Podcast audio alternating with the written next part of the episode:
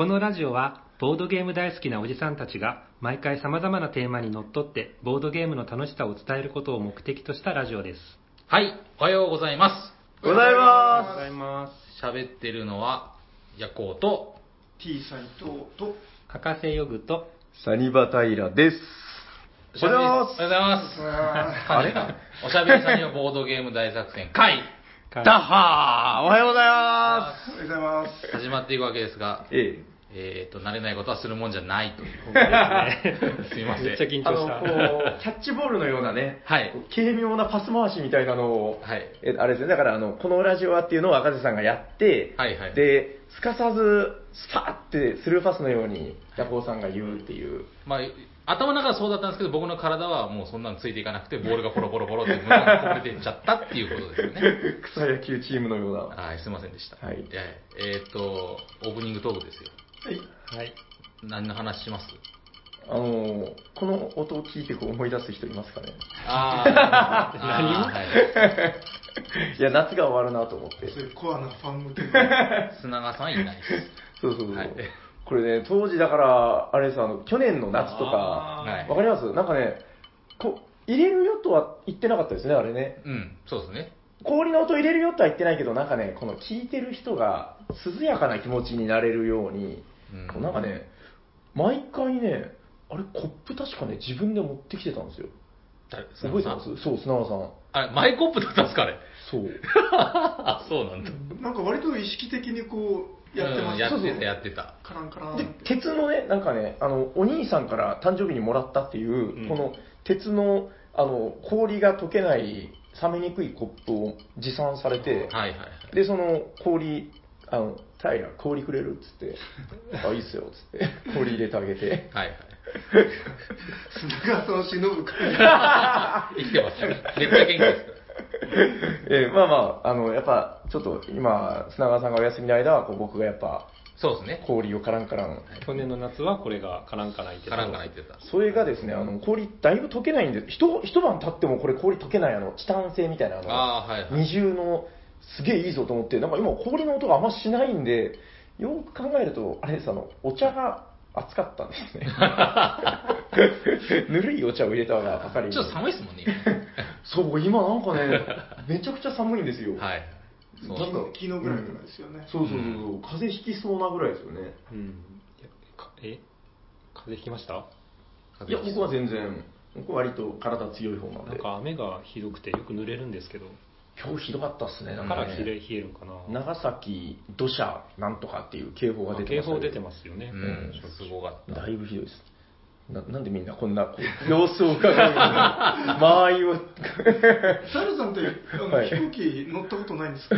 僕飛行機あえっとちょっとまあまたあれですね前のトークの続きになりますけど僕はあの今度ゲームマ行くぜっていう話で、うんでちょうど収録今日の日が、ええあのきつねうどんさんがねあの今日から予約始まったみたいなうんなんかはいはいアナウンスをしてくれて、で飛行機の役。あ飛行機の、何時70日前でしたっけ？もうそんななんですよね。うん、そうですね。うん、で、んあの、何を隠そうね、何年ぶりかな？多分、前乗ったのが10年前とか、十数年前で、しかももうそれもね、その、ツアーかなんかに組み込まれてたんで、もう自分は何もしてないんですよ。うんうんだから、自分で飛行機の予約って多分初めてえあそうなんだです。乗るのも超久しぶりだし、ちょっとわかんないです。なんかもう、ふあのタラップで足踏み外すんじゃないかな、みたいな。あの上空では酸素マスク忘れないでくださガバッて出てきました。あれでしょ飛行機降りるときは滑り台で降りるんですよね。いそうです大丈夫ですか？え両手は上ですか？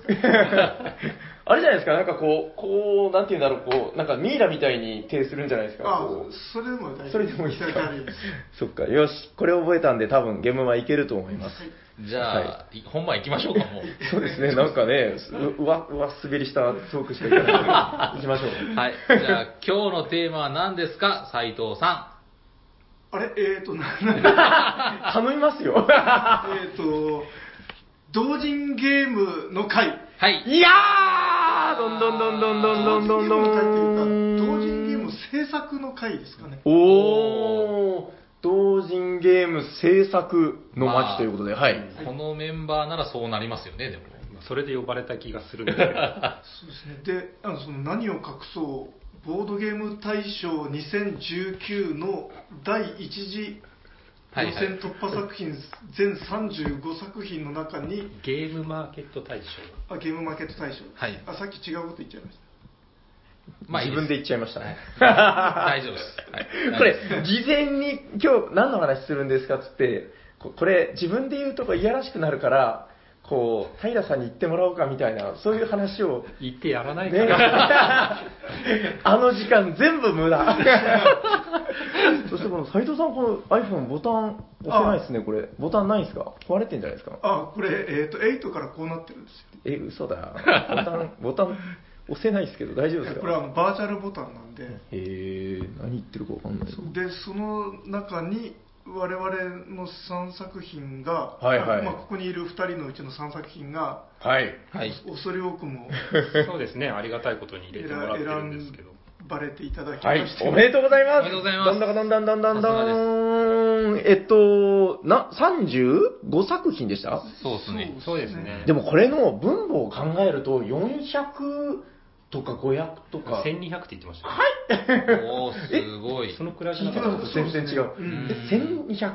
1年間の新作ボードゲームが、アークライト初のを除く全てが、そっか、あれだ、あの、うん400っていうのはその1回のゲームまでそうですね、そんぐらいつってたからう、ん1回じゃないですもんね、年間ですもんね。去年の秋と大阪と今年の春ですね。これって、だから、要するにあれですか、ゲームマーケット大賞っていうのは、だから、去年、あの、長崎の、なんか、とある方が受賞した、あの賞を。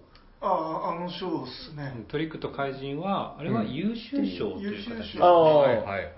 あの、誰かが作った素敵なゲーム。あれ。斎藤さんって言ってあげますよ。今はいいじゃないですか。ああ、でまあまあ、とりあえずだから、その賞で間違いないですね。あそうそうです、はいあ、じゃあ、せっかくなんであれですね、こう、ゲームデザイナーとしてのお二人として、そうですね。まず紹介しておきましょうか。はい普段のその、何ですか、ボードゲーム大好きな、ただのその辺のおじさんじゃなくて、はいえー今日来ていただいたのは、じゃあまあ、言い出しっぺの斉藤さんからいきますか。なんか代表作とか、作風とか、なんか好きなパンとか。えーっと、好きなパンは焼きそば。ああ、いいですね、それ。照れてるんですか？別に大丈夫です、大丈夫です。行きましょう、そうですね。はいで、えっと、まあ、ゲー、同時ゲームとしてはそんなに作ったわけじゃないんですけども、えっと、お年、年作ったトリックと怪人が、はい。おかげさまで、その賞をいただいたり、製品化され、オインクゲームズさんから製品化されたりはい。はいはい。して、代表作って感じですかね。そうですねん。今回ノミネートされたのは？が、鶏からまか。おー、あ来ましたね。そそうそうですね。はいレガシーシステムです、ね。お札を折り曲げるという、ああれって、秋の分ですかね、ポーカーじゃない方ってことになるんですかね。そうですね。だちょうどきょ1年前の、うーん去年のゲームマーキー。はいはいうはい。ん。まあ、あの余談ですけど、あれですもんね、あの、ブルーのフェドゥッティが注目したというまあ注目かどうかは分か 逸話が。うん、なんか買っていただけたという。あー斉藤さん、デビュー作とかって、デビュー作は麻雀拡張カードで。でよろしいですよね、やっぱ。あれ、もう、かれこれ何年ですかね？えっ、と、2015だったほう、4年前。そうですね。ああ。で、4年かえっ、と、最初すごい勢いよく売れたので、うん。で、その、ゲームマにどれくらい作ったらいいかっていうのが分からなかったんで、うん。まあ、それ多分多くの人がいあの悩むあれだと思うんですけど、うん。あのある時勢いよく作りすぎて あのしばらく在庫が家で食べてたんですけどもうんでもそれもようやくついにそこが見えてきた。あ、そうなんですか？そうそうなんですすごい。あれだけ、あんなにあったのに。そうですね。もうあの1はです。あ1と2と2つあうんうん。作ったんですけど、1の方はもうあと30もないですね。あえすごい。えー。まあじゃあ考えてみたら、なんていうかその長い年月をこうかけたといえ、大勝利ってことで間違いないですかね。うんまああの最終的にはう。うんん、まあいっぱい作っといて、まあそんなに悪くなかったかなと。まあそうですよね。あの、余ったんだったらあれだけど、時間かかったとはいえ、はけたんだから、うんすごいですね。なんかしばらく、その、だから、3年前ぐらいの斉藤さん、しばらくなんかこう、負け犬みたいな目をして、作りすぎたって言ってましたもんね。ちなみに鶏からまかはうん、いまだに負け犬。が いや、でもやっぱ斉藤さんって、うん、そういうとこあるけど、結局その、なんすか、あの、画家とかが死後に評価されるみたいな感じで、なんか10年経ったらもうなんか、回収できてる気はしますよ。そうなんですよなんで、うんまあ、あのちょっとその売り上げ的にはかなり在庫がダブついてるんですけども、ええなんかこういう賞に、まあ、ノミネートしていただけて、実はめちゃくちゃ嬉しかった。ああ、なるほど。ですか？もうそんなもんで。はいはい。次は、赤瀬さん。はい。食パンが好きですね。パンは絶対一応言ってくれるんだ。えっと、代表作は、商業出版されたもので言えばグラバーでしょうね。うんはいはいはいはいはい。東京ドイツゲームショウの第2回の大賞いただいたやつですけど、はい。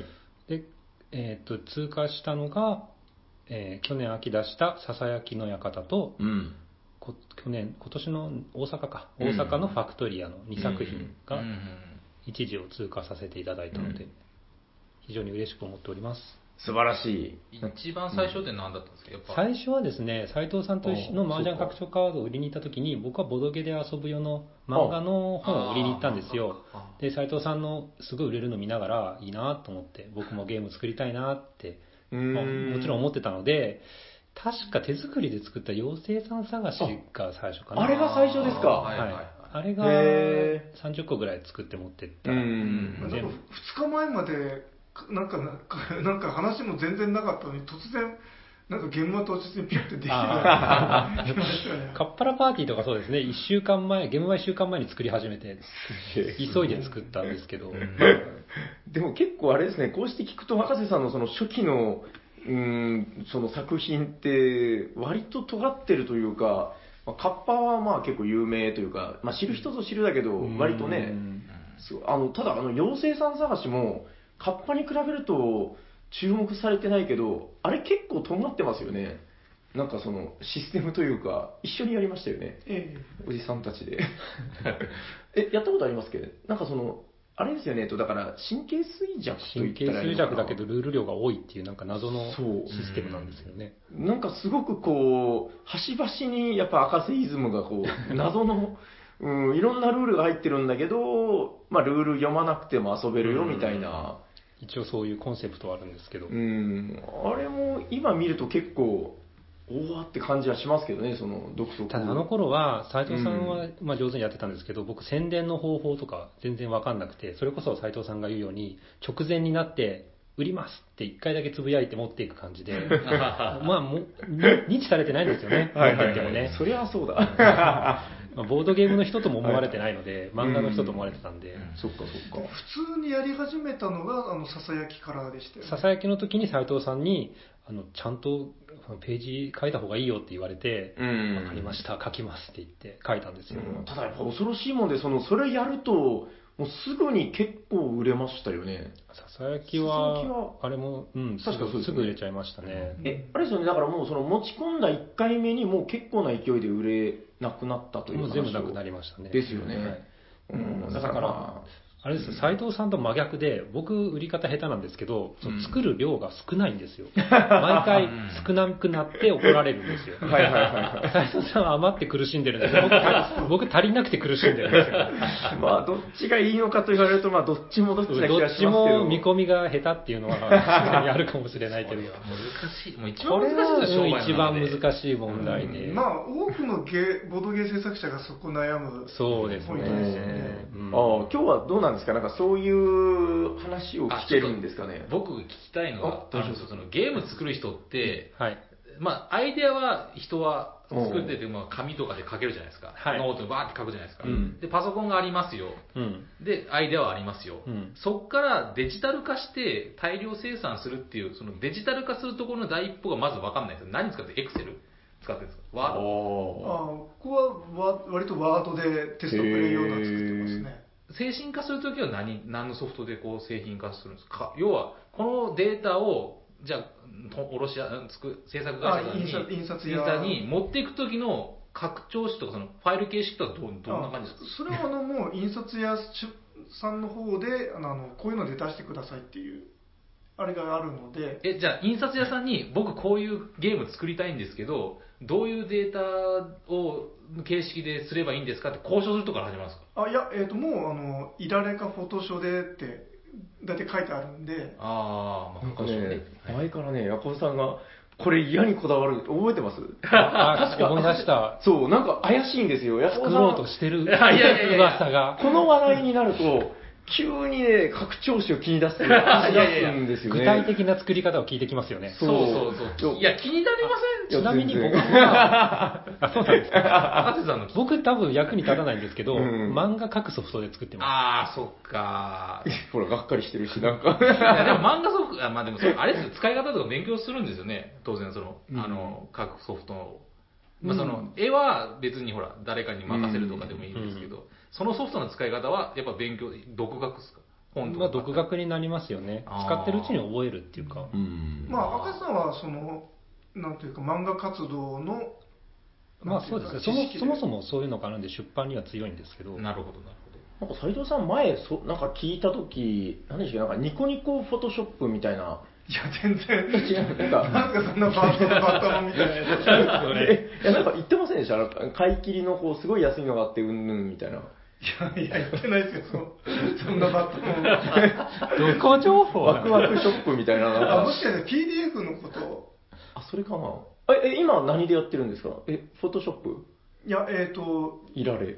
自分も実は印刷データっていうのはあんまり得意じゃなくて、うーん。で、やっぱりそのデザイナーの人に、まうん。あ、赤石さんに頼んだりもしたし、ああだってその言っちゃヤコブさんじゃないけどその一般ピープルは持ってないですよ。いられもあのなストショーじゃなくてどうえっとフォフォトショー、はい。うん。だからまあそこはうん。その餅屋餅屋で、うん。餅屋さんに頼むっていう、ああ、うん。頼んでるんですね。そうですね。その都度。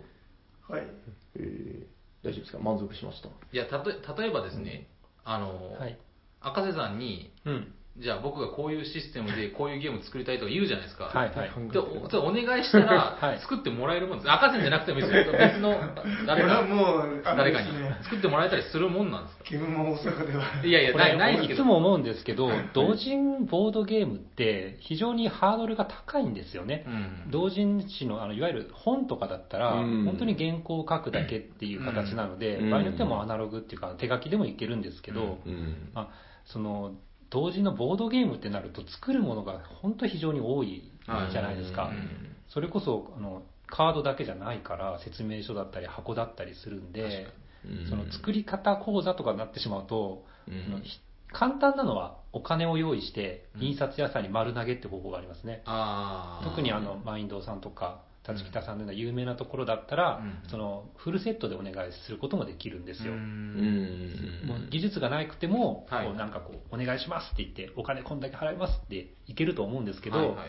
ただ勝負数で作るとか、うんあのまあ、自分で安く上げたいって場合にはもう自分でいろんなとこを調べて、はいはい。自分で作るしかないのであー。でそれやりすぎると僕みたいにあの再生産できないみたいな。時間がいくらあっても足りないみたいになっちゃうんですよね。時間も熱意もやっぱりいるってことですね、まあ、それ考えるとやっぱすごいないやいやまずその凄さをですね伝えたかったんですよ、こ ここの壁ってえらいでかいと思うんですよ、まあもちろすごく今いい質問だなと思いました。そうですうん。ねええいや、なんかそういうレベルであんまり考えたことがなかった。そうでただ、その、いられとかフォトショーとかっていうのが登場する前は、うん。あの、なんか紙に、あの、書いて印刷屋さんに渡すっていうのをやってましたね。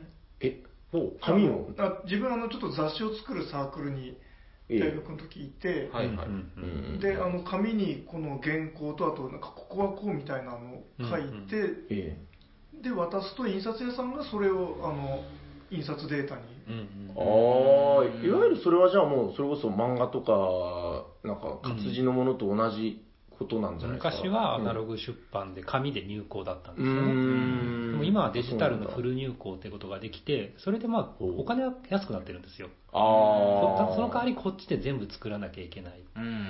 ああそっかそっか。そこを変換してくれるのを今でも紙でできると思いますけどすごい向こうの手間なんで、はい、すごいお金かかっちゃうしそうなんでし向こうももうちょっと想定外とかあるかもしれないですよあね。あ今は。なるほどね。なるほどね大まあまあ丈夫ですかね。、まあ作るところは大体その辺で分かったんですけど、ええ。じゃあ次は、そのどうどうやってその、例えば、あの、そのシステムを作るときとか、なんかアイディアってどうやって、こうたただもう簡単純に書き溜めてるとかそういうことですか？そこはもう本当人それぞれの部分でうあん。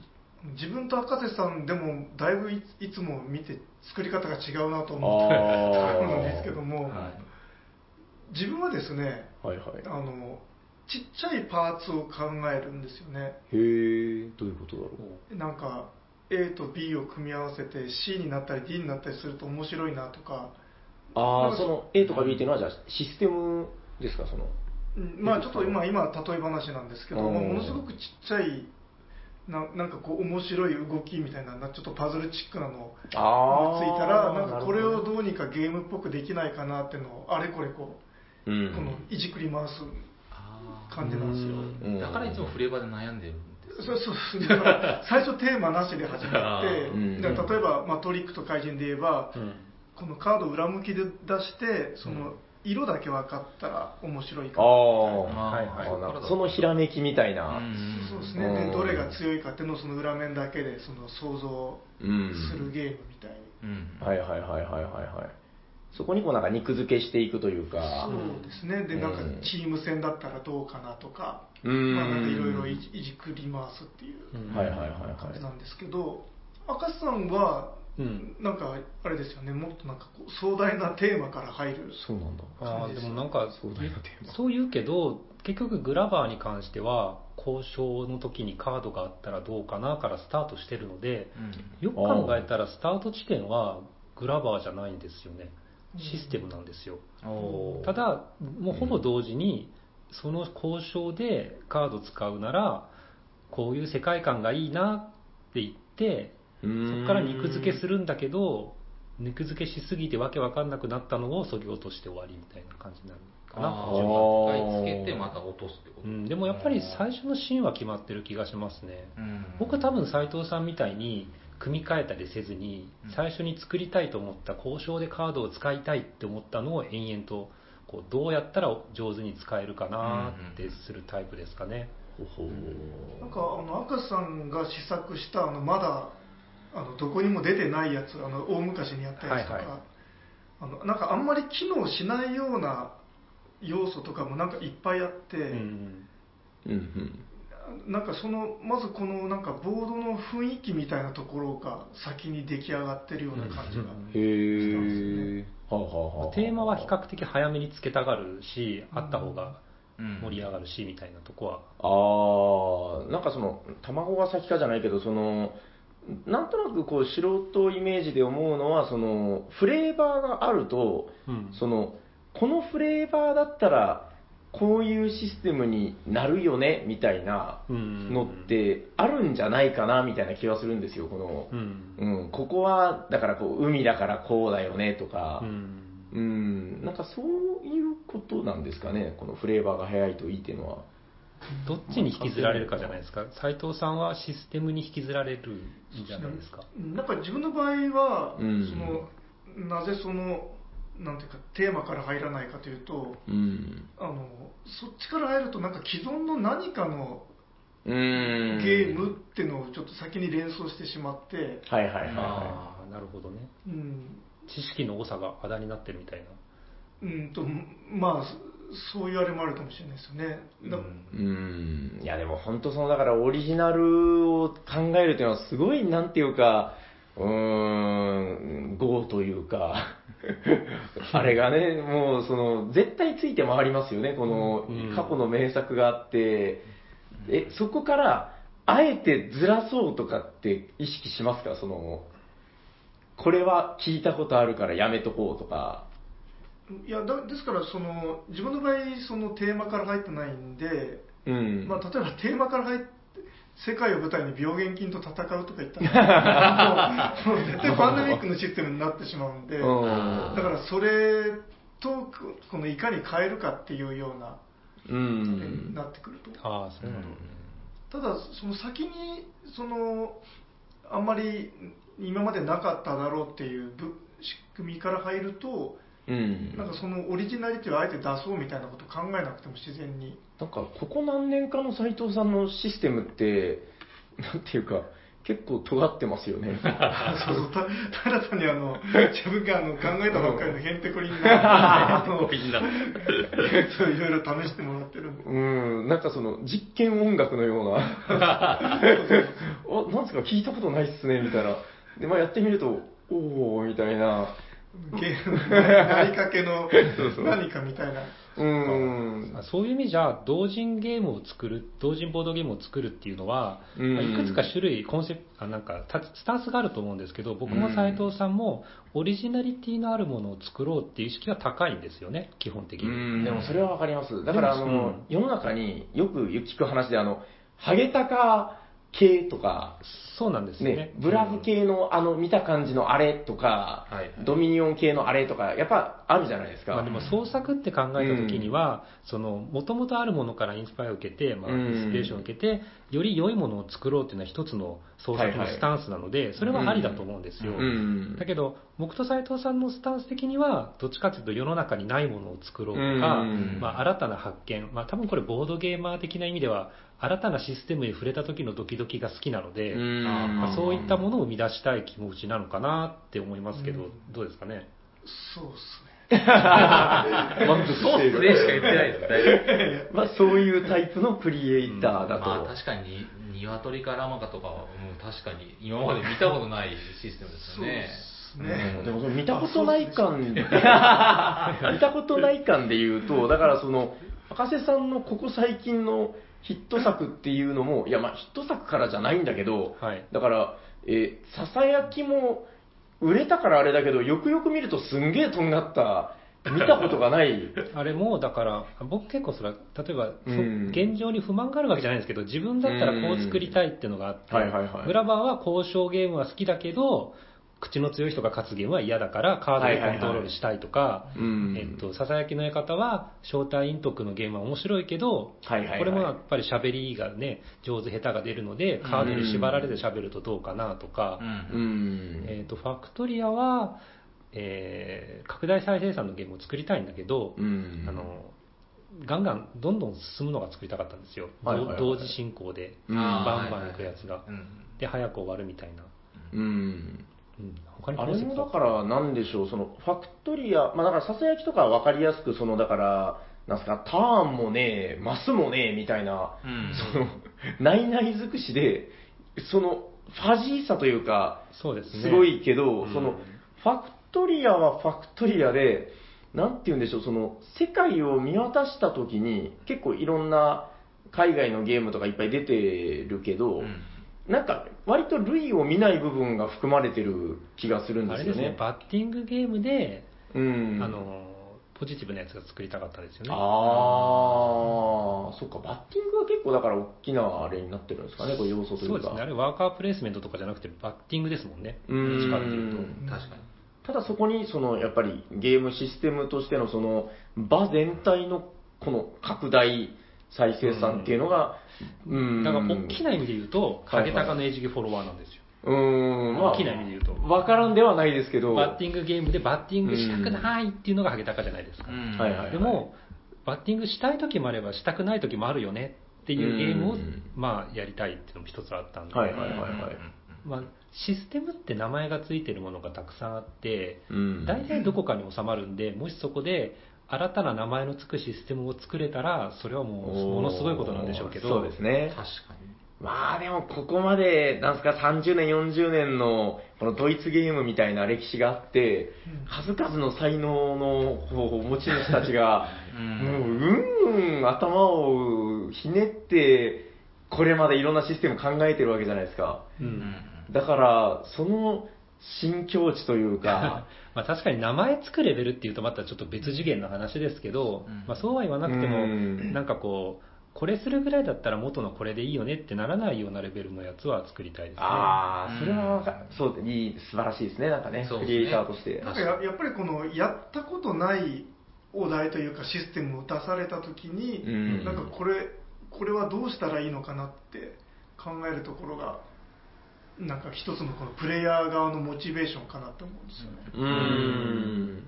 なるほどね。なんか結局そのなんか遊んでて、どこが楽しいかとかってやっぱゲームごとにあるじゃないですか。はい。やっぱ思うけど、その、ちょっと話それるかもしれないですけど、その、同人ゲームに限らずなんですけど、あの、ボードゲームって、本当にその幅の広さが凄まじいなって思うことが、最近もたびたびあって、うんその、何ですか、こう例えばボードゲームカフェに来る人間がいろいろいたとして、この A さんが求めている快楽と、この B さんが求めている快楽っていうのが、全く種類の違う快楽、快楽だな、これはっていうことをよく感じるんですよね。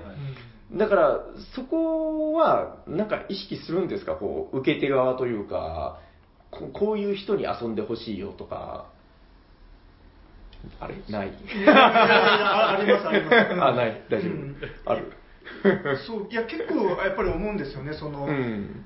4人ぐらいで集まってでその顔ぶれでイメージするこの顔ぶれだったらこんなゲームをやりたいなっていう。なんかちょうどいいのがあれないぞみたいなうーん。ふうに思う時時々あるんはいはいはいはい。でそその場に合うようなゲームを作れたらって思うんですけども、うんけどもけどもでもそういうなんかニーズからスタートしてうん。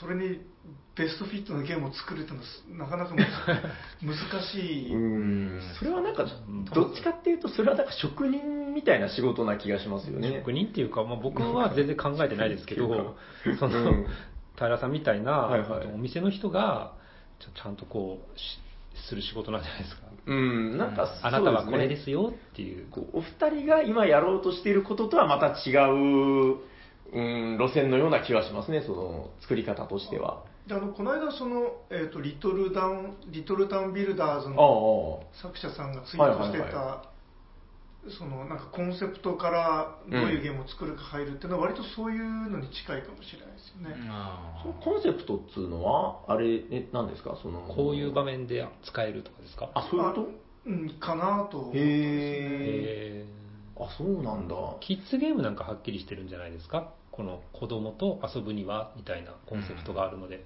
うん。そっか、そこがなんとかいう、その、それがないと始まらないっていうところありますもんね、その、うん。うん、まあ、キッズゲーム、やっぱその幅だったりとか、そのああいう、ああいうゲームって、やっぱそこを外したら、もうそ存在価値がないって言ったら言い出し言い過ぎですけど、うん。ね、やっぱり違うと思うんで、ただ実際ボードゲーム作りながらあのゲームの方向性を決めていく中で、うんこういった範囲の人が楽しめるだろうなっていうのは見えてくるんですよね。うんでそういった時に欲張っちゃいけないなと思ってて、はいはいはい。例えばもうどんな人でもどんなタイプでも全員オールマイティに楽しめるってなると、うんそんなゲームなかなか実際にもないわけで、なかなかないっすね。どっかで割り切る必要があるなと思ってるんですよ。うんファクトリアだったらちょっとゲーマー向けじゃないですか、そうは言っても。うん。だからそういった人たちが楽しめればいいので、うん。多少ルールがこう、ね、難しくてもテキストがあってもいいかなとか、うん。まあ、そういう意識はしますね、うん。結果としてどうなるかはともかく。なんかその同人ゲームの目指すべきとまでは思わないですけど、その、まあ、やっぱり定番ゲームだったり、その今言ってたような全方位型の100人中90人以上が満足するであろうみたいなゲームは、もう結構あると思うんですよね。その世に名作として。うんうんで、なんかやっぱり今、この愛らしいゲームだったり、こう注目されてる最近見るゲームって、なんかすごい、そのあたりの、なんて言うんでしょう、ものすごく尖った特徴を持ってるものが結構目にするのかなと思って、なんかね、だから最近、例えばですけど、そのキックスターターだったりとかもうん。そうですけど、あの、おーなんじゃこれは見たことねーみたいな、あの、最近ちょっと、すいませんね、全然話それるんですけど、はい。キックって同人ですかね？いや、違いますよ。これはちょっと違います。よねいろいろありますよ。だって海外はインディーズっていう形でも出るの、あー出てるのでそうかそうか。あれなん。とも言えないですよね。まあちょっと違うのかな。どっちかというと普通のメーカーがあのうん。先に資金調達するためってイメージがあうりんますけど、なんかまあ多分レベルにもよると思うんですけど、最近面白いなと思ったのは、なんかあの、えっと、ルートってあるじゃないですか、はいあのはい。最近賞を取りまくってる、うんはい。なんかルートの再来みたいな、見ました？あ見ちらっと見ました。あれやばくないですか？なんかあのゲームが違うんですよねプレイヤーごとに一人はなんか紙ペンゲームでみたいな。なんかね、すごいんですよ。一人はダイスゲームでみたいな。うん。で、それぞれがこう役割が違って、だから宿屋の指示になる人もいれば、なんかなんとかかんとかみたいな、こう、あれ結構、あーっていう、まさに、こう、万人受けじゃないところで、うん。うん、すっげえ楽しそうっていう、でもそういうのでいいんじゃないかなっていう、サルさんが蹴ったんですか？えっとね、蹴りますね。使える。うん、まあまあ、ちょっとそういう、うん、こう尖ったところ、結局やっぱ同人ってやっぱ、やっぱりなんだかんだで好きでやってることあでもね。ですよ今の同人ゲームって考え方は大きく分けると2つあると思うんですけど、ほ一つは、うん。まあ、自分たちが楽しければ一番いいから、うん。自分たちが楽しめるものを楽しく作ろうっていうすごい健全なやつ。があると思うんですよでもう一つはもう今当たり前になってきてるけどインディーズの心持ちというかいわゆる商業出版を目指したいとかこれで世界的に名を上げたいとかうん。そういったこう野望があってこそのええ。あのゲーム作り。だから同人の枠に収まるつもりはないよっていう気持ちで商業の世界に飛び込みたい作り方があるのじゃないかなと。でそれで作ってる人は、まあ、そこそこいるんじゃないかなって感じますよね。うん。なるほど。え、赤瀬さんはちなみに、後者ですね、野望を抱くタイプ。の、うん、だから僕は楽しければいいじゃなくて、やっぱりこう、うんうんうんまあ、なりわいにしたいレベルで考えて作ってるのではいうん斉藤さんはいかがなんですか？いや、私も恥ずかしながら後者で。懐かしいんだ。うん。であじゃあも結構多いと思いますよ。今うん。同人ゲーム界でそうやってそう作ってる人は。ですね、うん、なんか逆にそれがなんか、うん。なんていうか若干不自由になってる感じもなんか、自由に好き勝手やってる人が少なくなってるような気もしないでもないそこを分けてないせいで同人ゲームのクオリティの差にあのこんなゲームもあるんだっていわゆるか手作りゲームみたいなやつうん。が居づらくなってるとこがありますよね。う。ん。いや、っていうか、そうですよね、あの、表に、こう、姿がほぼ見えなく、逆になんかそっちの方ってこう、今、絶滅危惧種になってるんじゃないですか？少なくなりましたね。そうでしょ、うんなんか、だから、数年前、僕の知っている男が、その、ハサミとカッターを手に、はい紙の束をこう、すっげえ不器用な手で切りながら、なんか将棋みたいなゲームを作るんだ、俺は、とか言って。で、ハサミで切って、でっこぼこなんですよね、この切り口とかが。これいいの？とか言って、おおめえ、これ売るの？みたいな。うん、でも無理だから、とか言って。だからそういう、その、もう、切った、このハサミ持った男の不器用さが伝わるような、そういうクオリティのゲームってう、んもう今ほぼなくなってきてるのかな、みたいな。まあ、あるかもしれないけど、もう売れないので、毎回消えていってるのかな。うんただなんかあのゲムマ大賞の選考委員の人たちは、はいはいはい割とあのそういう人たちにもちゃんとあの、うーんあの評価していこうみたいな姿勢がまさにだから去年のね、あのー、天天地め明道、あれ？間違ってないタイトル。ああ、天下。天下明道か？やったっけ？え？あれ？間違ってないですけ？ど。明道です、明道。あれとかも、超、あの、なんていうの、インディーズクオリティのコンポーネントですもんね。うんまあ、つまり、コンポーネントは見てなくて、システムを見てるんじゃないですか？うーん、だからすごいですよね、そう考えると。そうですねだからいわゆるその人気ランキングとかではいはいはい。集めようとし見てしまうとどうしてもその絵が綺麗とかはいはいはい本格的なそのちゃんと作ってあるとかうんそういうのがまあ目立つですけど、うん、なんかちゃんとそういうあのヘボいやつもちゃんときちんと評評価して、うん。だからあの前ほら話したじゃないですか、あの、風花さんがはい来られた時にあの、選考の話聞いて、なんか大変だみたいな話を言ってたっていう、ちょろっと聞いたんですけど、その、何ですか、えっと、要するに、まあ基本的に遊びまくってるんだとうんいう話でうん、それって考えたら本当すごいですよね。あの、なんかさっきのだから斉藤さんの話で、あの、め世にこう、よく目立つゲームっていうのがやっぱり売れるっていうのが今のムーブメントだと思うんですよ。あ、それでちょっと聞きたかったんですけど、はいはい今僕の今、なんか作る、うん。そのなんかアイディアを、アイディアを作っアイデアを持って、その作る方法を聞いて、次はあの、うん。まあビジネスでやりたいっつうんなら、絶対にせ宣伝が必要じゃないですか、さっきも言ってたけど。はいはいはいうんで、あの、まあツイッターとかでやってると思うんですけど、うんお医者さんに。おしゃさにとかでや 他にツイッターとか以外でなんかやらなきゃいけない。ていうか、やる必要ありますかね？ちょっとわかんないですけど、やった方が、まあやった方が当然売れるんでしょうけど、例えばそのさっき言ってたその、そのシステどこのターゲットにこういうのを売りたいみたいなのをあのカタログとかには全く書いてないじゃないですか。まあ、うんうんまあそこを入れた方がいいのか、やりすぎなのかとか、その辺のこう思想みたいなのを聞きたいですけど、あった方がいいです。えっと、まず、まあ、やるべきこととしてはカタログと、はい。あとそのゲムマ公式サイト、ああ、うんそっかそっか、それありましたね。ツイッター、うんうんそれとあの都会の方だと、なんかテストプレイあ会、まあー。試作。試作ね。都会がね。試作。うん。テストプレイとか。そういうのをなんか家サブとかでやって、うん。なんか口コミとか。はいはいはい。ですたた例えばですけど、長崎で今3人僕、あの、クリエイター知ってるじゃないですか。斉藤さんと、きつねうどんさんと、赤瀬さんと。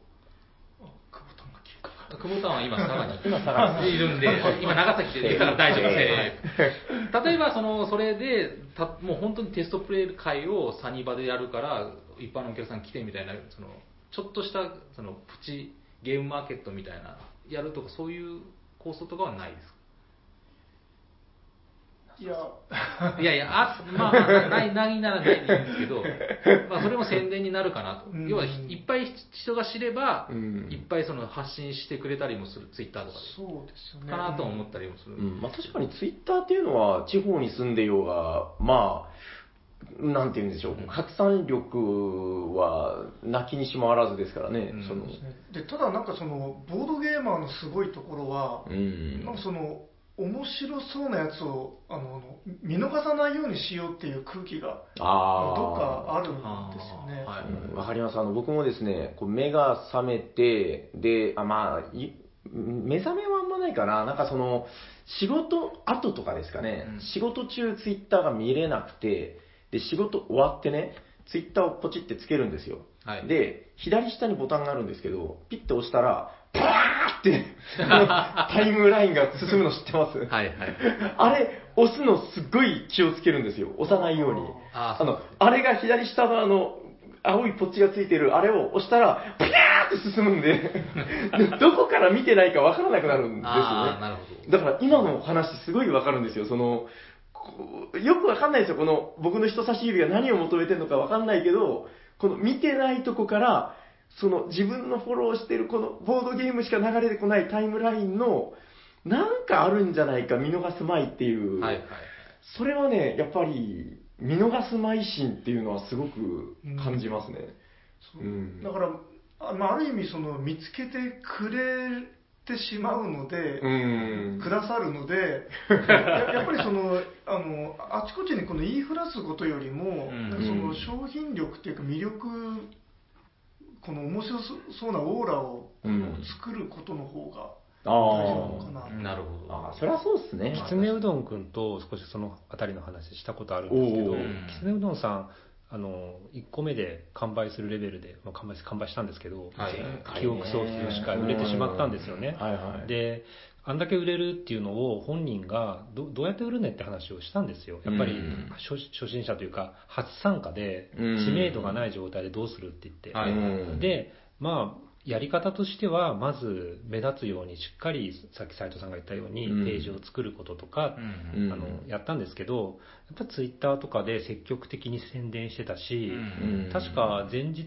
プレゲーム会とかにも早めに東京に行って参加してたし、あーやっぱそういう、なんていうかな、アクティブな動きが必要だねって言って、うん。でまあでもそれでも喋ってたんですけど、宣伝の大事さっていうのが、やっぱしなかったら売れないっていうのがよくわかるんで、うんこう見つけてもらえはするんですけど、逆にですね、宣伝に力をかけてるところっていうのが世の中にはあって、うんそこはですね、宣伝にもうお金をかけてでも頑張れば、それだけ売れるっていうのが分かってるんだなっていうのあを感じますね。なるほどね。で、それって、突き詰めると、お金持ちがすごい売れるって話になっちゃうんですけど、うんうんその競争を始めるとですよ、はいはい。今度は、あの、気楽に作りたい人がますます作れないし、目立てないし、埋もれると思うんですよ。ああ、まあそうですね。あーまあ、だからゲはいはいはいゲームマーケット大賞はそういった作品に目を当てようって頑張ってるんだと僕は思うんですけど、うんうんうんうんまあ、それはあってもやっぱり宣伝っ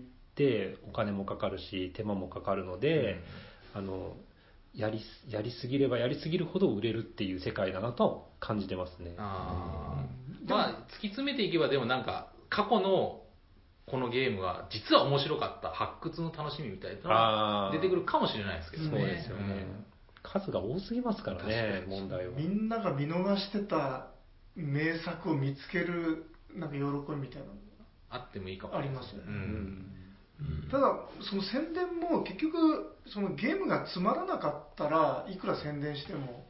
うん。まあ、後が続かないっすよね。そうまあですね、確かに。そその時はまあ売れるかもしれないですけどね、ううん。まあ、まあ、まあ、とはいえ、やっぱこの一発目認知してもらわないといけないっていう部分もあるだろうし、ただ僕思うんですけど、うん。ファクトリアに関して言えばですよ、えカタログ作ってルールも公開しましたけど、えうん、なんていうか、絵で売れた気がするんですよ。そうですね。え、あの、ルールはね、多分ね、読んでない人が99%だと思。うん。なんか、だって、そこまで想定してなくて、ううん、だからその結局ポップさというかその人の心をつかむ なんかフックみたいなのがないと結局宣伝しても一緒だとは思うんですよ僕は。そうなんですよ。なんかギリギリで作ったから、テストプレイは誰かにしてもらったわけでもなく、うん突然売って、あんだけ来てくれたので、何かが心に引っかかったんだと思うんですけど、あれはまあ僕が思うのはやっぱ絵とその軽い拡大再生産あの言葉が。そのなんかちょうどいい感じにガシッとはまったんじゃないですかねあれじゃないですか、僕が思ったのは、まあ、絵も素敵なんですけど、うん。あの、まあ、なんか、スチームパンクじゃないですけど、そのうんなんていうんですか、スチームギアうんみたいな世界観のゲームが、うんな、少ないんじゃないですか。うん、最近あんまなかったかもしれないですね。っていうのがあって、僕は、あの、ヒットしたと思うんですよ。あの、だナウシカとか、あの、ラピュタとかめっちゃ人気じゃないですか。あの辺のせ、あの、そのスチームギアみたいな話と似てる感じがするけど、ゲームはあんまりない。まあでもどの道あのどんなゲームか面白いのか面白くないのか分からずに買ってくれてるんですよ。そうですね。そこがすごくて、ねうん。だから怖いかったんですよね。うん。あのだって遊んでみたらつまんなかったのに あんなに並ばれてしまったらなんかこうすごい悪い売り方したみたいな気になってしまうんで責任感もつきまとうなみたいな、うん。ただだからやっぱそのファクトリアが良かったのは、その後のこう、二次評価というか、そうですね。Twitter とかのですね、うん。やっぱ評価を見てたら、もうほぼ、僕の見る限りでネガティブな評価をほぼ見なかったんで、うん、そうですね。まあ確かに。そこの評価の高さでこう続いたというかですね。その後の多分通販分はもしかしたらそれかもしれないですね。通うん。販がすぐ売れちゃったのはうん、まあ、そうですね。やっぱ宣伝大事なんでしょうね。でもトリックとか味もそういう流れじゃなかったですか？そうでしたね、あれはそのゲームマン当日は150ぐらいしか売れなくてあ、うんそっか、そうですよね。残ってましたもんね。です割と敗北感を感じながらあの 振り返ってきたんですけどずっと感じてるじゃないですか。150っていうのはちなみに素朴な話ですけど、もうその、鹿っていうレベルになるんですか？こう。えっとあれもそのいきなりいっぱい結構作っちゃったんでああ、なるほど。そういう話ですね。たたくさん作れば作るほど、あの損益分岐点が後ろに行くんでですね、まあまあまあ。なるほどね。うんやっぱりその印刷代を下回るとですね、ちょっとしあのしょん。ぼり感が、しかも、長崎に住んでる以上、確実に入ってくる交通費ってやつがあって、これが満単位なので、うん。とてもじゃないけど、ね、ある程度売れてくれないとがっかり度がすごいんですよ。これ地方民の不利な部分ですけどね。そうですね。もうだから、まあそこはもうしょうがねえなというところはあるんですけどで。もこの遠い長崎で、その3人もクリエイターさんがいても3つも入って2人が入ってるわかんないですよ。長崎に他にいるかもしれない。えいるのかな？わかんないですけど。いたら教えてほしい。でも長崎のボードゲーマーを全員知ってるわけじゃないので。まあ確かにそうですね。うんああ、そうかそうかうん。実はいる。おしゃさんに聞いてくれないですかね。どう。でしょう連連絡くれないですかね。聞いてたらじゃあお便りを。そう、全然違う話聞けて面白いかもしれないです。うん。どうですかねこんなもんすか？なんか、話、今そびれたことはないですか？今後のことは話します？今後っつうか今度の方ですよ今ね。ああとちょっとあのその、ちょっと少し落とす話もしないとあれ落とすっていうのは落とすって何ですか？いやダメなえっと話オチを。いやまああくまでもその一時を通っただけなんでそうですよ。ああえーもうこれはその西の発表があった後にはうんこんなあの機嫌よく話せないかもしれないんでなんかゲームマーケット大賞のあのどれくらいの認知度か知らないですけど、去年グラバー一時通ってるんですよ。ああ、そうでした、そうでした。覚えてます、覚えでもてます。2時で落ちてるじゃないですか。うん。もうスンってその、その、いやいやいやいや、あのです。ね、あのですね、いや、じゃあ、じゃあ、あのですね。はい、その、すごいことですよ、一時通っただけでも。だだからあんまりこう期待しないように。いや、1200分の30な、いいなんぼって話でしょ？まあ。すごいよ。次がまたどんぐらいでしたかね？一桁ぐらいになるんでしたかね？10とか。10か15だったな。んかそんりぐらいでしたよねう、ん。第二次が。うまんあ。今、今だけです。いや、一時だけでもすごいことなんだけどな。最後にちょっと言い訳みたいになってましたけど。次はできたんですかね？あえっ、とそうですね一応ゲームマーキーは2作新作をやばいっすね。2作、2作同時に新作発表ですよね。そその予定ですあの順調にいけばハリウッドみたいな、なんかこう、大手みたいなやり口で。そうでえっ、と、んまあ、軽くお話しすると一つは、はいあのえー、とグラギャモンやジグザでうん。おなじみのハッピーゲームズさんにはい。アートワークをお願いして、おお、そうなんだ。やばいっすね。すごでもうあのデザインとか出来上がって入稿まで済んでるんで、うん。まあどどんなゲームとかは言わまだ言わない？秘密。えっ、とスパイものおおー。えーそうえー。はい。まあ短時間でできる、ええちょっと若干トリックと怪人テイストのうーん、なるほど。でもう一個の方はえっ、とちょっと平さんにも一肌脱いでもらう予定で、はいはい。ははい。まあ、それはもうちょっとあはい。の固まってから。ああ、でいいんですか？ううん。しましょうわかりました。いやー、楽しみですね。はい。はい。赤瀬さんは？そこなんですよね。僕、あの、今回長崎っていう、長崎組みたいな感じのブース出すでしょ？うんで斉藤さん、思いっきり僕の、あの、新新作ってわけじゃないけど、あの一緒に参加しますって書いたでしょ？はい書いたけど、ないんですけど、ゲームがね。いやそれはあれじゃないですか許されない このままだと、もう行って、デッチ暴行になりますよ。そうなんですよ。だから、いや、考えましょう実は飛行機も取ったんですよ。ええでもゲームがないんですよ。いやいや なんとかしましょう。た例えばですよはいはい。まあその今現段階だからまあ気楽に話しますけど、はい。うん。えー、とそのファクトリアがはい。この最終選考まで残りましたとまあもしそういうふうになって若地さんが手ぶらで行ったらはい。世間はどう思います？世間を背景に脅すスタイル。私がお客さんだったらちょっとどうかな、まあまあ、ないからいいです。あただあの、ちょっとお話ししときたいのが今、漫画を描いてるのご存知な方もいるかもしれないですけどはいはいはい。知ってますよあのウェブで漫画を今、掲載してるんですよ。うんで、あれ、何かというと、まあ、ちょっと最初に告知したんですけど、僕、重たいゲーム、いわゆる重ゲーを作りたくて、うんでまあ、目安としては90分ぐらいのって思ってるんですけど、うんまあ、作りたいんですよ。で、それで、あの、重げを作るにはどうしたらいいかって考えた挙句、うん。自分で世界観作って、まず漫画の認知度を上げて、でうん。漫画が好きな人が入りやすいとか、漫画好きだったらこれも買ってみようってぐらいするとうんハードルが低くなって、うんまあ、重げってほら、やっぱコストもかかるし、手に取りやすくないので、はいはい。そういったところまで含めて、こう販売、あ作っていきたいなと思ったんですけど、うん。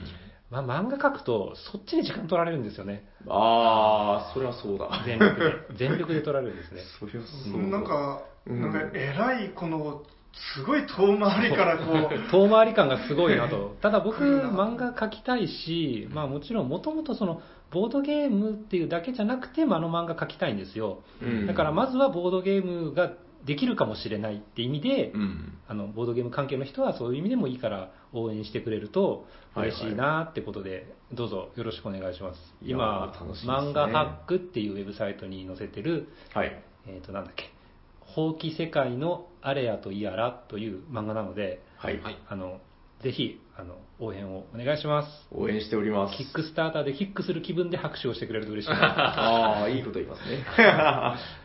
でも、あれ、秋に間に合いませんので、もうそういうレベルじゃなくて、あの、すごい、こう、遠回りをして、じっくり考えたいと思います。あのコンポーネントがちょっとずつで登場するのとかですか？漫画の中にですか？あいや、あの、秋に、その、まず、半、4分の1ぐらいの、あ、デオゴスティーニだ。言っちゃう。1年間通して買うと遊べますっていう。いやいや、それは相当構想がないとダメですよ。やっぱり使わないとかなったら。できてなきゃいけないですけど、うんゲーム自体はね、2年前にあの1回テスト、何回かテストプレイしてるんですよ。あしてるんですねはい、2時間級のゲームだったんですけど、ええまあ、ただ、それをそのまま出すわけにいかないんで、調整なりなんなりいろいろいるので、まだまだそこはスタート地点だと思って。うん。じゃあとりあえずバインダーを売るってのどうですか？バインダー、これに挟んで箱だけとかですか？あの、漫画があの印刷してこう、綺麗に収まるように。いやでも本当、漫画から行こうと思ったんですけど、まずそっちを頑張んなきゃいけなくてですね。うんだから、秋の新作は期待せずに待っててください。いや、楽しみにしております。漫画からボードゲームってなくないですか？今いや、そうだから、うん楽しみまあ、初の自分しかできないじゃん。ないですか。うんうん。なかなか。なんかあの、柿を食べるときにまず種をまってくるから。まあまあでも、壮大な計画なので種入れなきゃ生えないからですね。うーん。めっちゃ今まで食ったことない牡蠣はできると思うんで、まあ、いいんじゃないですか。楽しみ。うんこれは楽しみですよ。はい。よろしくお願いします。よろしくお願いします。お願いします楽しみにしております楽し。みにしてます。どうですか？こんなもんで大丈夫なんですか？はい。はい。じゃあ、行きましょうか、あのコーナいいといいと思いー。ます。はい行きましょ。じゃあ行きます。お便りのコーナー。はい。この番組ではお便りを募集して、今回もお便りたくさん来ております。じゃあ、平さん紹介、よろしくお願い申し上げます。はい。はい。ということで、じゃあ、本日も2通来ております。はい。では、まず1通目から参りましょう。おしゃにちはこんにちは。おしゃさにネーム、帽子と申します。おー、ボイスさ私は最近、マリフォーというミニチュアゲームにハマっています。えー5から10体ほどのフィギュアを使って遊ぶ、え2人対戦のミニチュアゲームです。うんマップにはマスがなく、えーメジャーを使ってフィギュアを移動させ、戦闘をさせたり、陣取りをさせたりして勝利点を稼いでいきます。えー敷居が高い感じもしますが、ミニチュアゲームの良さは何といってもかっこいい見た目です。成功に作られたフィギュアたちが、えーマップ上にずらりと並んだ図はインスタ映え間違いなし。えーまあ、塗装とかもすごく面白いよということで、えーまあ、塗装の楽しさやトランプを使うマリフォーのゲーム性についてもいろいろ語りたくなるのですが、長くなりそうなので、この辺で、えー皆さんの好きなフィギュアは何ですか？ということで、えー更新楽しみにしていますということです。帽子さん、ありがとうございます。ありがとうございます。帽子さんの3は、はいあの、太陽の3ですか？あ、違います。えっとす、今、あれ？間違ってないな。今まだムーン帽子ですよ。はい。よし、呼び捨てにしましたけど、ムーン帽子です、まだ。はいはい。では、2通目参ります。えー、おしゃにちは。こんにちは。やすと申します。どうも。やすさんです。はい。はいえー、先日はお便りの採用ありがとうございました。おかげさまでムーンクラスに少し近づきました。はい。それはさておき、突然ですが、話していただきたいテーマがあります。おズバリ、デザイナー会です。私が敬愛してやまないフェルトやマック・ゲルツなど、一人のデザイナーを取り取り上げて、えーそのデザイナーの特徴やこだわり、最初にプレイするならこれ、最高傑作はこれ、などなど、延々と語っていただきたいです。以上よろしくお願いします。失礼します。ということで、えー、やすさん、ありがとうございます。ありがとうございまそれではまあ、5つ目、帽子さんの方から、はいえっと、マリフォーは、す。はい。ご存知ですか？初耳です。そうでしょうね略称、略語じゃないですよ。マリフォーが正式名称。確かにマリフォーっていう。あそうなんだいや、すみません。なんか、あの、これはですね、なんで今日読ませていただいたか。はいあの、読むのを忘れていた。これ2月のお便りです。出た。あの、ちょうどあの、コールドオフスリープみたいな、はいはいはい冷たい風が吹いてくるような。うんうんまあ、あのーこれ結構ね、面白いんですよ。あのーなんていうのかな、雰囲気的には、うーん、ちょっと短美系というか、うん。こうなんか美しいモンスターとか、うん女性キャラとかがいたりして、はあなんかね、こう妖艶な世界観ですごい綺麗なんですよね。うん。うん。で、なんか僕もこれなんかで調べたんですけど、そのトランプでこう判定をしたりとかするっていう、TRPG でもなんかありますよね、そういうの。そうそう。うんそのあたりがすごく面白いのかなと。うん。ミニチュアゲームはちなみに皆さんされたことは？いや、ないっすね。ないですね。僕はあのこの間ん？あ秋秋ゲームかな？え。あの立北さんが無料配布してたミニチュアゲームのあのなんてやつ？2ページぐらいのやつ、そうそうそう A4 あれ持って帰なんとか？ってもらってきて遊びま遊びましたあね、やりました？ちょっと遊んでみました。おー、遊べました？遊べました。あミニチュアゲームって根本がこういう感じかってとこまで分かりました、うーん。まあ、だからといってなんうんちゃんとしたのは飛んでないんですけど、はいはいはいこれやっぱ思うのはこう、その総合ホビーなんですよね。この、うん。ボードゲームとかとまた少し違って、うん。このやっぱ塗ったりするところからがミニチュアゲーですよなんかこう塗るのも大事らしいので、うん。そこも含めてそこにこう愛着があったりだとか、なんか僕もやったんですよ。で、やっぱりそのゲーム性をガツガツやるというよりはやっぱその世界観だったり、そうですね、うん TRPG っぽいとこがそうですね。まあ、ゲームにもよるでしょうけど、あれでしょミニチュアの出てくるボードゲームとは違うんでしょ？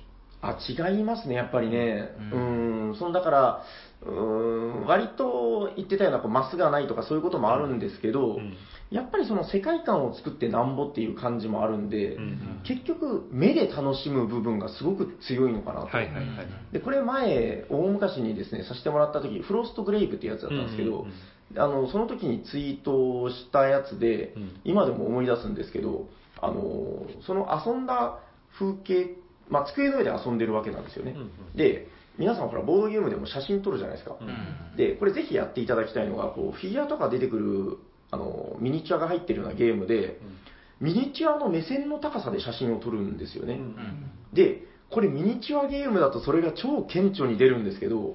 あの、本当にその世界に入った写真になるっていう、うん。なんかねね見上げた、あ、この間だからあれですね、あの、させてもらったフォトムズとか、うん。なんかおっしゃってたじゃないですか、うんうん手首をつけて撮れとか、あの話ちょっと近いと思うんですけど、こう撮ると、この本当にそこのミニチュアが見てるような目線で、うん。建物が見えたりとか、うんこう、塀があったら、その塀の後ろにモンスターがいたら、その影が見えたりとか、そういうイマジネーションみたいなのがあって、そうですよね。なんか視線通ってるかなっていうのをこうそうそうそう。フィギュアの目線で見たりするのがそ楽しいんのですよね。辺がやっぱ面白くて独特なのかな。やっぱ物があるっていうことでしか得られない満足感っていう。そうですね。うん。うちもなんか子供が食いつきそうだなと思って何度も検討してんまだ手を出してない、まあ、一回手を出すと大変なやつ。ボードゲ以上にまたこう、深く細いですからね。はい。まあ、ということで、帽子さん、ありがとうございます。ありがとうございます今、沖縄でこのマリフォーっていうのが流行ってるらしいんで、いつか機会があったらさせていただきたいなと。はいはい。で、2通目。これはね、もうあの、皆さん食いつくと思って読ませていただきました。はいやすさん。やすさん、あの、この間大阪でお会いしましたね。うんうんそうそう。あの、なんだっけ、プエルトリコの、あの、なんか、ムキムキの 人みたいな。そんなんでしたっけ？知らないですかあの、金髪のムキムキの船乗り。ちなみにその、はい自分だったらどのデザイナー会をやるみたいなそうそう。話をえーあります？あります？斉藤さんありそうですね。いっぱいありますねうん。クラマー会とかクラマーいいでしょうね。ううんん。クラマーだったら、最近の話題としては、あの、ほら、スーパーミープルの3部作とか、ああこの間ね、あの、ほら、10days レイディを僕、まあ、愛聴してるんですけど、えその中でもこうその話に触れたりとかしてえて、うんクラマーのあの辺の話とか面白いでしょうね。名作も多いし。あとドーンとか人気ですよねサニバ界隈、うん。どうもでもまだちゃんとやってないですかねですよね。ちょっとだから、うん、イスタンブールは、あ、イスタンブール1回やったか。だからなんか、こう、5話で2時間語りますとか、なんかそういうのをこう、ちゃんと遊んでからですね。じゃあすみません、落とすようなんですけど、僕はそれは全く会話に参加できない状態。あの、デザイナーに興味がないことで有名な。はい。ない、全くないんですよ。映画とかも映画監督が全く興味ないんへで。ーただあれでしょ、その、その一個一個のゲームに対しては、まあ、好きなものもあるわけじゃもちろんないですか。まあ、だから別にその、2時間地蔵になるってことはないと思うんで。あ、それ知ってる。そうそうあれですよね、文明開拓芸とか、は好きなんで。そういう切り口です、そうそうそう。テーマが大事かな。ゾンビとかゾンビもう大事。はいん。まあですね、デザイナーで、どうなんだろうな。まあだから、あの、音楽とか映画監督の、こう、俺、これ好きなんだ、ふふんみたいな、うん。こう、オタクが喋りたいテーマって、やっぱこういうのあると思うんですよね。そうですね。うん。うん。じゃあ、ちょっと斉藤さんはつつけばすぐにでも出てきそうなんで。はい。赤瀬さんもあんまりデザイナーを気にしない派。気にしないわけじゃないですけど、語るってなった場合には、その一人のデザイナーの作品を、まあ、網羅してることはほぼないので、うんなかなかこだわってこだわりっていうわけではないですね。集めるという感じはない。あないです。作者側はしないです。やっぱそうですよね特にしないですね。うーん、まあ、僕もないわけじゃないんで、じゃあちょっと、その辺、斉藤さん、ね今度、作戦会議をう。ん自分はもう作者が好きな作者だったら、割とクソゲーでも気になるし、いや、やっぱね、ボードゲーム集め始めた最初の頃、やっぱ憧れたんですよ、この、ライナー・クニツヤという響き、あの顎の割れ方みたいな、なんか、ここの人が作ったゲームにはどんな素敵なものがあるんだろうみたいな、うん、まあ、じゃあ、近々、よろしいですか？はい、楽しみにしております。逆の立場だったら、はい、はいはい。でも嬉しいですよね。まあ確かに。ああ、赤赤瀬買いみたいな。そうそう。赤瀬よくゲームズ会みたいな。そしたらほら、うん。クソゲーでも買ってくれる人がいるんでしょ？そうですね。おじさんのヒゲ集めはレアとか、いやグッズですから。ほとんど出回ってない、これ持ってる俺みたいな。そうそうそう。そうですね。まあ、このままでもお二人が活動を続けていけば、そういうファンも、まあ、もうもうでもいるんじゃないですかね。だと嬉しいですけどうんね。いたら教えてください。はい。ありがとうございます、やすさん。それでは、恒例、今日はどうしますか？じゃあ、今日のテーマ持ってきていただいた、じゃあ、斉藤さんに振っていただきましょう。お願いします。それでは、えー、偶数が出たら、帽子さん。はい。奇数が出たら、やすさんということで、はい。ダイスロール、お願いします！ドゥルルルルルル偶数帽子さんおめでとうございます！そしてこの瞬間、なんと、おしゃさに史上初、出た。西ロパの10通目のステッカー獲得でございます。わーおめでとうございます。おめでとうございます。帽子さんのめでたく帽子3に。あそれと称号ってこれ、これが本当に3クラスなのかどうなのかは、ちょっとあの、砂川さんに。砂川さんに連絡して、あの、やっぱり予想なんですね。確認しております。そうですねはだから3になる。ポケモンみたいです。そうですね。ということで、まあ、帽子3。はい。おめでとうございますありがとうございますこれがね、あの、いや、僕はね、だから、あれですよ、お便りスペシャル、160、あ、150何回、159回ぐらいから、帽子さんそろそろだから、ちょっとこう、なんとかあげたいみたいな。うんでもそこは時の運だからね、みたいな感じで。そうすねはいはい。で、それから、帽子さん、外す、外す、また外したみたいな。そうだったんですなんかね、はいはい割と二択を外してくるんですよね。ていうか、ここにランダム要素いります？いやーやっぱちょっとここは神の、まあまあはい、まあいいんじゃないですかね。砂ということで川さんがいた時は、砂川さんが決めてたから。そうですね。はい。まあ、このダイスが砂川さんだと思って。そうですねはい。とはいいうことで、今日、やっとあの、帽子さん選ばれましたよ。はいおめでとうございます。おめでとうございま前回が159回だったんで、168回かはあ、9回越しでございますね。ですね。はい。結構採用してたんですけどね。はい。ということで、じゃあ、あの、お願いします。えーこの番組ではお便りを募集しております。ツイッターアカウントにダイレクトメールでメッセージをいただくか、えー専用のメールアドレスに、えーメールください。アドレスはおしゃべりさんにば、アットマーク、gmail.com、シャワー SHA です。お便り、待っております。では、行きましょう。次のコーナー。えーホットゲーム、インマイヘッドヤッホー熱いゲームを紹介しちゃうぜ今日は誰ですか?俺だだ斉藤さん、お願いしま今日はあのちょっと2個紹介してもいいですか？はい。はい、お願いしますあ。のたまにしかこう紹介する時間がない。それか。1つ目はこちら、テレステン。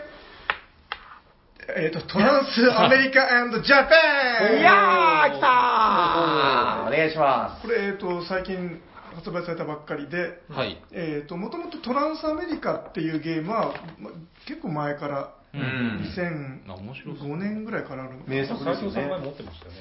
はい。す。ヨーロッパでしたっけ？斉藤さん持ってたの。そうなんですよ。えっ、と、トランスヨーロッパっていうのは持ってたんですけども。ちょうど持ってないアメリカプラス新マップのジャパンっていうのが組み合わせて素晴らしいじゃないですか。出たんですよ。もうこれはもうノータイムで買いだなと。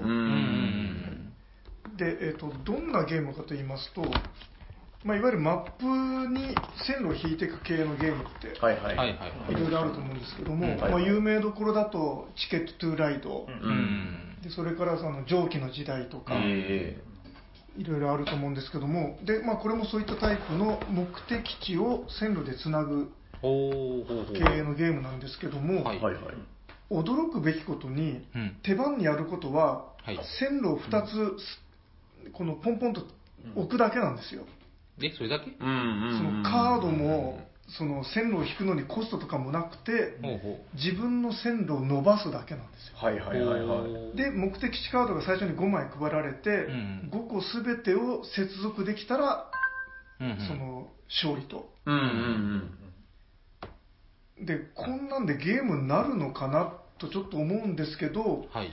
これでやってみるとしっかり面白いへでえ。このなんか線路がつながっていくワクワク感っていうのがあってうん。なんか人間というのはこの線路をつなぐだけで面白い楽しい生き物なんだなってことを教えられるんですよね。なるほどなるほど。確かにな。しかもまたこの知ってる日本ですからね。これ長崎あるんですね。素そう晴らしいなんですよ。で坂がないんですけどね。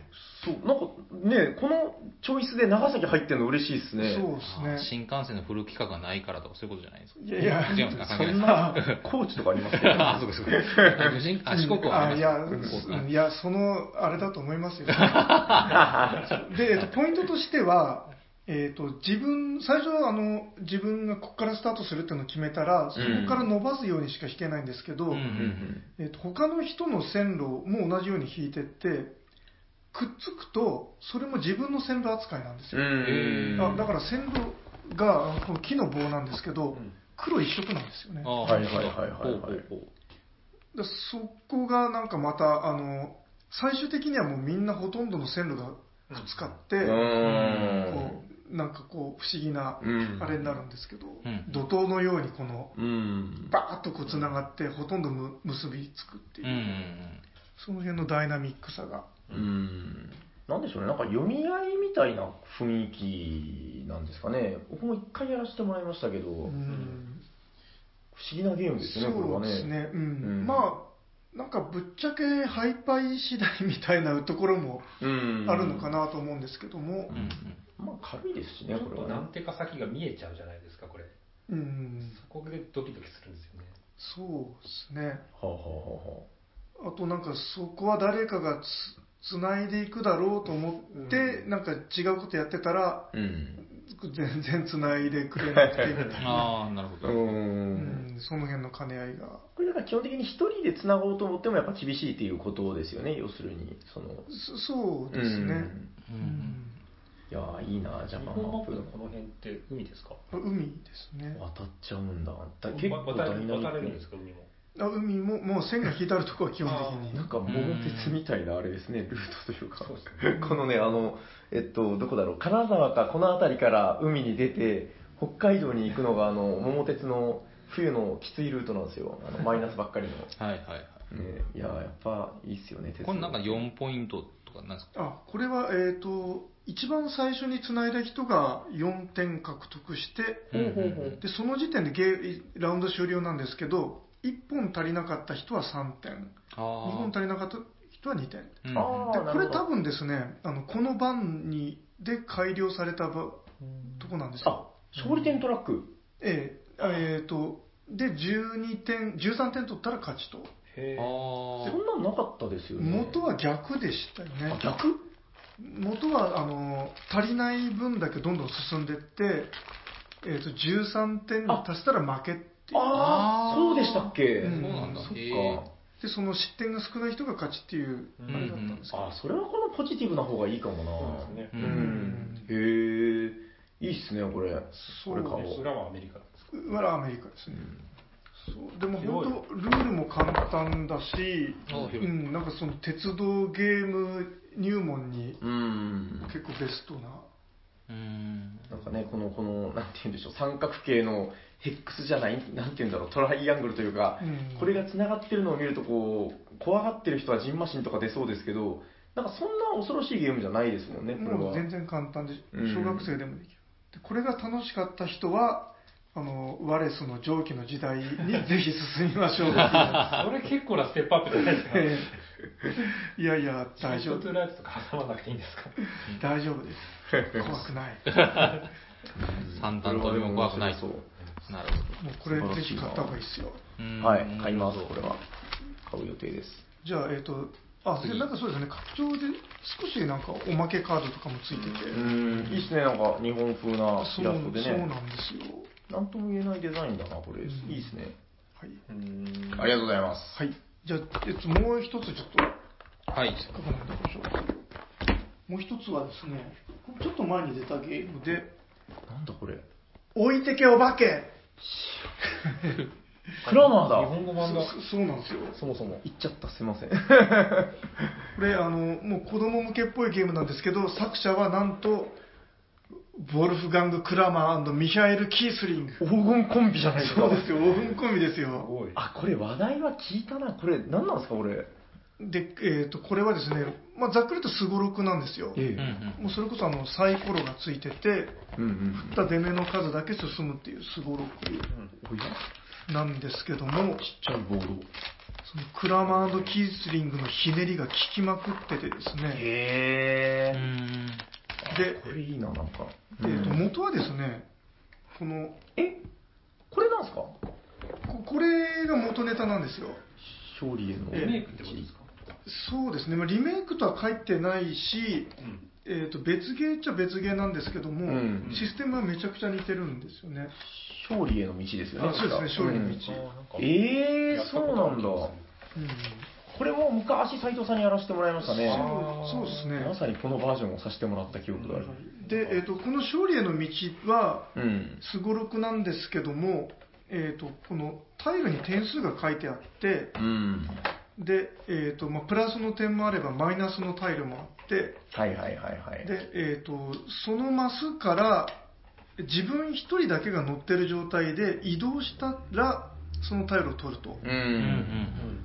何人か乗ってる状態で移動してもタイルは取れないんだけど一人だけの状態で移動したら取るう。うんん。だからそのプラスの点に乗ってる時だったらそのよいしょってその一人だけにさせないようにうん。することでプラスを取られないうん。でマイナスのタイルの時だったら逆にそのそこに乗らないで一人だけにするようにするうん。みたいなこう駆け引きのあるすごろくなんですよね。ザ・ジレンマですね。はい、でそれがこの置いてけお化けでどう変わったかというと、うん。このタイルにちょ得点というのは直接書いてなくてほうほ同じ種類をたくさん集めるとあのこのどんどん点が高くなるよとう。ほう。1枚だったら1点2枚だったら3点ほう。4枚だったら6点ですかねだから同じ種類のなるべくたくさん取りましょうっていうんですけども、タイルがないタイルに止まってしまったらうん。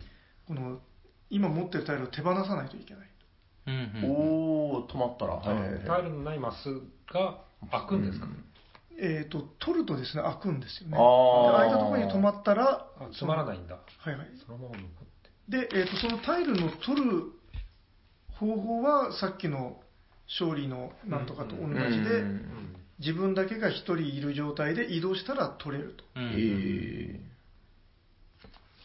ー。ん？どうしました？あ、えっと、そうですね。で、えっと、同じ仕組みなんですけども、その得点方法が変わったり、あと、お化けタイルってのがあって、うんまあ、これは、その、マイナスタイルになるんですけども、うん。えっと、その、何もないタイルにお止まった時に置くことができるんですよね。はいはいはい。うん。手放せると。はいはいだから、えっ、と、マイナスにもなるし、だけどその自分の得点要素となる、あれを守る役割を果たすこともあると。うんなるほど。だから置いてけ。そうですね。あとは橋、橋タイルっていうのがあって、はい。このどうしても手放したくないような時に橋を置いて、この、ここに止まるってことができるんですよね。おー、なるほど、なるほど。で、これもまた、あの、移動した時に自分一人だけの状態で移動すれば、橋を回収できるんですけど、うん。まあ誰かが止まったりしたら、あ、取られちゃう。そうですね。なるほどね。で、いろいろその工夫があって、うん同じシステムなのに、この動きが、こう全然こう違う動きになってる。あ、それはその、勝利への道と全然やっぱ違う。そうそうですね。へー。このタイルを集めたり、その、置いていかないといけないとか。あ、そうかそうか。戻すっていう話はなかったですよね、勝利への道は。確かどんどん短くなる。あ、そうなんですよ。短くなってくうるんですよ。ん。へー。こっちは秋マスになることでそこがジレンマになる。そうですうんね。なるほど。なんか名作っぽいぞ。これめちゃくちゃ名作だと思いますよ。これって、一応子供ゲームっていう体で売ってるんですかね。10歳以上って書いてる。うんそんなに子供向けでもないですね。うんうん見た目が異様に子供っぽいそうですね。まあでもルールは簡単なんで、子供でも全然遊べるんですけど、うん。割とゲーマーもうなる。確かに。うんで、これ値段も安いし、うん。もうみんな買っといた方がいいですよ、これ。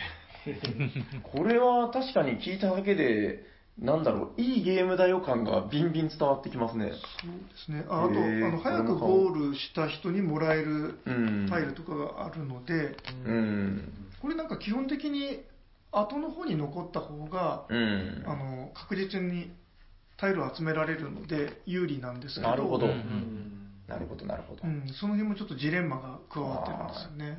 なんだろう、これ、あれですね、その、ボードゲーム黄金時代じゃないけど、その、僕たちがボードゲームを好きになったぐらいの頃に、うんこういう面白そうなゲームいっぱいあったよねっていう、なんか、うんあの時代っぽい空気感がありますね。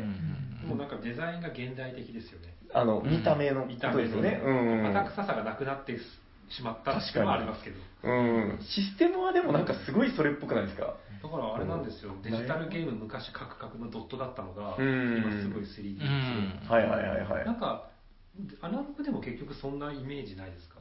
あなんかちょっと昔ー。のバタ臭い、こう、カクカクした感じから、本当にカクカクしてる。誰でも好きそうな絵に変わって。なんかでもシステムは洗練されてて、うんうーん。まあ、いいことなんでしょうけどね、総じて言えば。うん。これ昔進化なのかなって。昔のあの勝利への道のヘナチョコの絵も結構好きでしたけどね。